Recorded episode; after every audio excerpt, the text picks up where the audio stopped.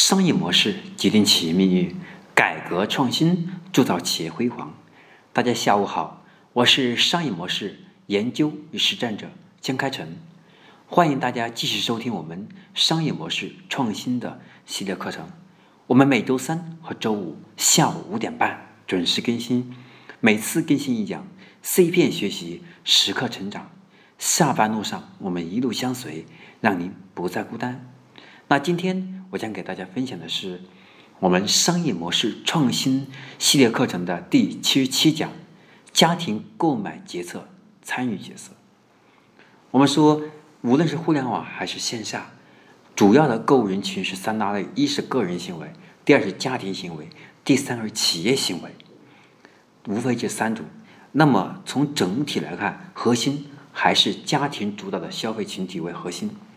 因此我们还是继续探讨关于家庭购买决策的问题。这一讲主要讲的是家庭购买决策的参与角色。在参与家庭购买决策与消费活动中呢，家庭成员一般有丈夫、妻子和孩子三个为核心。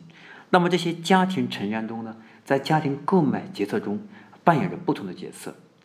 而且随着购买产品的不同，角色经常会发生转变。一般而言，家庭购买决策过程呢，我们主要有常种常见的五种角色。每个人在不同的购买决策当中呢，都可能会担当不同的角色。第一个角色是叫信息收集者，那么它主要指的是呢，针对某一个购买具有擅长或兴趣的人。那这个什么什么意思？那比如说是个孩子，我们现在买台电脑，那么这个时候这个孩子他可能重点扮演的是一个信息的收集者，他会把他跟父母这边想要沟通的，他想买的电脑的配置，把内容发给父母。那这个时候决策者，这个时候是父母，那收集者是孩子。那么不同的信息收集者的信息和角度也是不同的。那假如说这个时候父母是收集。那父母更多是征询，而孩子更多的是按照他的意识、他的战场、他感兴趣的电脑进行选择。因此，在第一个角色是叫信息收集者，那么第二个是影响者。那么这个时候，它主要指的是对评价产品、评价选择、制定购买标准和做出最终决策有影响的人。那比如针对电脑，最有影响力的可能是孩子，因为这个孩子的最终使。可能是这个电脑的最终常常用的使用者，那这个时候他的决策力比较强。虽然说最后拿钱的是父母，但是决定是否购买这个电脑的可能是孩子。那换个角度，如果买个电视机，这个时候的影响者那就是父母，孩子可能只是一个参考，但孩子几乎不愿意做过多的选择，因为这个电视机常用的是父母啊。那么第三个是叫决策制定者。在做出最后决定的人，当然也可能是出现联合决策的人。那么最终决策者也是跟着产品有很大的关系。那如果家里的沙发要是购买什么样的沙发，如果这个沙发是放在大厅里面，那父母的决策权比较大；如果放在房间里面，比如孩子的房间，那这个时候孩子是决策的制定者，他就比较有控制权。那么第五个是叫具体使用者。那么主要是指的是产品使用者，那么许多产品有多个使用者，因此每一个每一个家庭成员在不同的产品，在不同的阶段，在信息收集、在影响、在购买决策制定、在决定购买和产品使用，他们单单演，他们扮演不同的角色。因此呢，我们在整个家庭的购物决策的角色当中，它也是根据场景有很大的关系。在许多家庭购买决策决策当中呢，产品的主要使用者既不是购买，也既不是决策者，啊，产品的主要使用者，他既不是决策者，又不是购买者。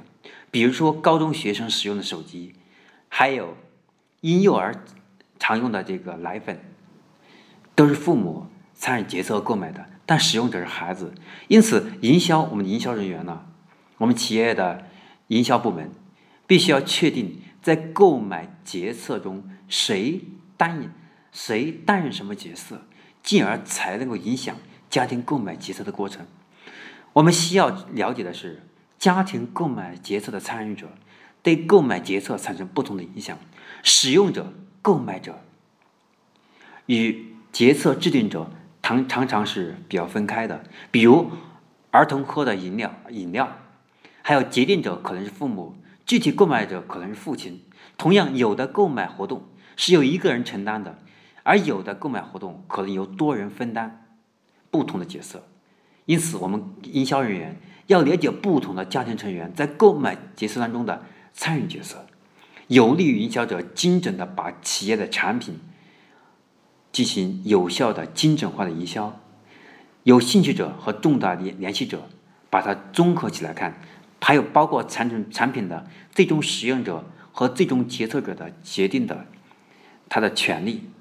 增加营销活动的针对性。那比如针对儿童。针对的六岁以下的儿童，那这个时候更多的是我们的从三岁到六岁和三和这个一岁以内的，那他在购买的时候，这个时候孩子和父母之间的决策力是不一样的。就像一个孩子去了商场，他想吃这个饼干，那他只要吃，父母一般都会给他购买，因为父母毕竟是愿意把心血和金钱、精力都投在孩子身上。像今天我们的经济比较好，因此大部分的家庭是相对富裕，或者至少呃能够满足小孩子最基本的购买的需求，所以大凡这样，父母都会满足孩子。那假如说啊，假如说如果是一个成年人，是二十多岁，那这个时候他已经上大学，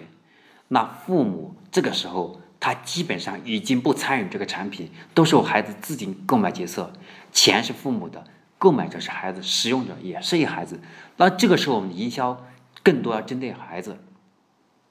那假如说我们是买家庭这个家庭装修的工具，家庭装修的，比如说我们是装修公司，我们现在想要去推广业务，那这个时候我们肯定是主要针对的是我们的父母。那我们营销的主要对象是针对父母的。它也是不一样的，这是我们今天我要给大家分享的关于我们家庭购买决策参与角色和我们营销的制定应该注意的问题。好，这是我们第七期讲家庭购买决策的参与角色，一共是五个维度。第一个维度是信息收集者，第二个维度是影响者，第三个维度是决策制定者，第四个维度是实际购买者，第五个维度是具体使用者。大家针对五个不同的角色，然后去选择不同的营销的活动方式和活动的力度，以及有针对性的数据化经营，能够帮助我们更好的服务好用户，同时能够让用户的决策更快，同时还能提高复购。因此，我们要精准化营销，首先要明确我们这个产品它的使用者、购买者和决策者以及影响者。最后，这个产品被消费者拿到手的过程当中，需要经过哪几个核心的关键的人的决策，才能把产品卖出去，决定了我们的营销。好，希望能够给各位企业或者创业者，给大家一个好的启发。我们更好的去分析，根据我们的行业去制定不同的营销、营销活动的方方式，包括促销，都是要根据我们的。产品的使用者、购买者、决策者、影响者，一定要进行详细的分析，先谋后动。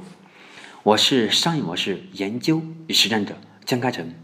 那我今天给大家分享的商业模式创新的课程第七期讲就到这里。我们每周三和周五下午五点半准时更新，每次更新一讲，欢迎大家及时收听并分享给身边的朋友。更多精彩内容。请上喜马拉雅 FM 搜索江开成讲师，免费订阅商业模式创新的课程。我们每周三和周五五点半准时上线。我将结合自己多年的互联网创业经验、职业经理人的经验，包括整合知名企业资源，为大家打磨出这套商业模式创新的系统课程，来助力我们传统企业、互联网创业者。企业高管来看透商业模式的本质，掌握商业模式的定位、思路、流程、关键点等细节，让商业模式就像天网一样疏而不漏。二十一世纪，不管是大企业还是小企业，或者是创业者，全面的商业模式竞争时代已经来临，而企业的出路就从顶层重构商业模式。但是从顶顶层重构商业模式，它并不是一件简单的事情，需要不断总结、反思、学习、实战，才能最终打磨出适合企业战略式发展的精准化商业模式。我们每周三和周五下午五点半准时更新，敬请您的收听与分享。我们下一期课程再见。